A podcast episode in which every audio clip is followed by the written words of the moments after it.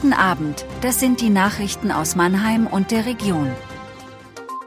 Neckarauer Straße wieder frei, MVV senkt Preise, Motiv für Brandstiftung in Edingen noch unbekannt.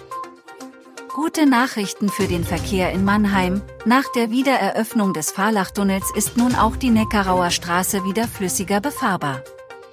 Die Fahrbahnbegrenzungen am Übergang stadtauswärts sind entfernt worden. Bereits am Montag wurden die rot-weißen Stangen abgebaut, und der zuvor untersagte U-Turn hinter der Haltestelle Hochschule ist nun wieder erlaubt. Die Begrenzungen sollten, als der Fahrlachtunnel gesperrt war, Auffahrunfälle verhindern. Das war ein ausdrücklicher Wunsch der Polizei, um die Sicherheit an dieser Stelle zu gewährleisten. Die MVV senkt zum 1. Juli die Strom- und Gaspreise. Das Unternehmen begründet das mit niedrigeren Preisen an den Großhandelsmärkten. Die will die MVV an die Kunden weitergeben. Der Verbrauchspreis für Strom in der Grundversorgung geht demnach von 44,95 Cent pro Kilowattstunde brutto auf 38,40 Cent zurück.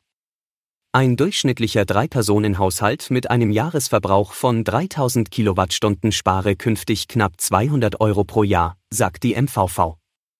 Während Verbraucher bei Strom und Gas entlastet werden, steigt ab Juli allerdings der Preis für Fernwärme. Eine Woche nach dem verheerenden Brand am Geräteschuppen der Vereinsgaststätte bei Costa in Edingen gibt es noch immer keine klare Antwort auf die Frage, warum der Verdächtige das Feuer gelegt hat. Über das Motiv des 36-Jährigen ist noch nichts bekannt.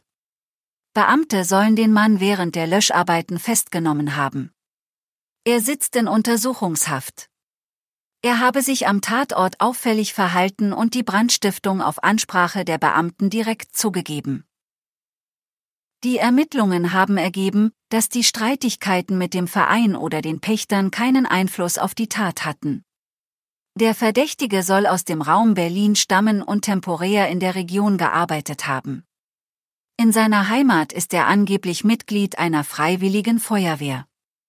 Den bei dem Brand entstandenen Schaden schätzt die Polizei auf rund 200.000 Euro. Die an den Schuppen angrenzende Vereinsgaststätte muss laut Feuerwehr abgerissen werden.